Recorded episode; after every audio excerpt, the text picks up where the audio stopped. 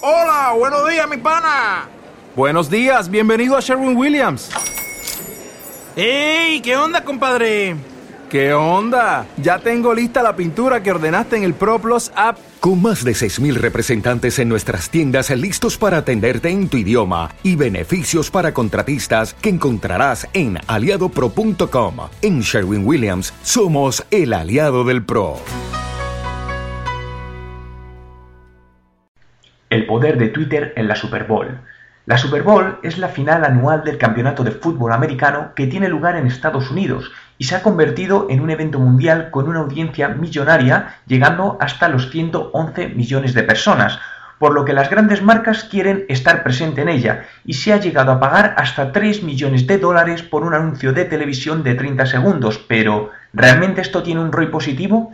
Para intentar acercarnos a una respuesta a esta pregunta, voy a basarme en los datos obtenidos gracias a Brian Solís, que analizó la repercusión que tuvo en Twitter estos anuncios a nivel mundial.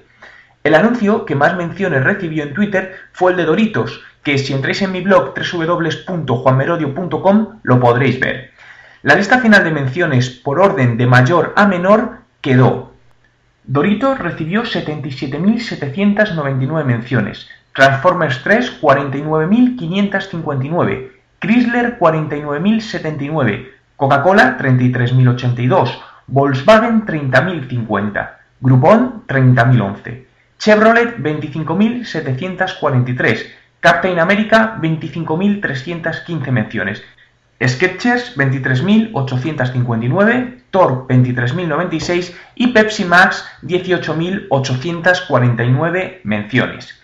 Cabe destacar también el crecimiento en el uso de Twitter durante la Super Bowl, ya que como podéis ver en un gráfico que tengo dentro de mi blog, en 2010 se registraron un total de 99.124 tweets, mientras que en 2011 llegaron a los 368.313, lo que supone un incremento del 271%.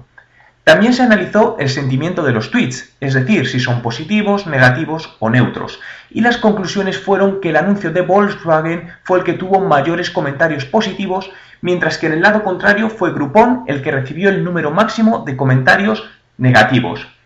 A raíz de todos estos datos, podemos ver el potencial y la importancia que Twitter está alcanzando en eventos tan prestigiosos como la Super Bowl, pero ¿creéis que en España llegará a pasar lo mismo?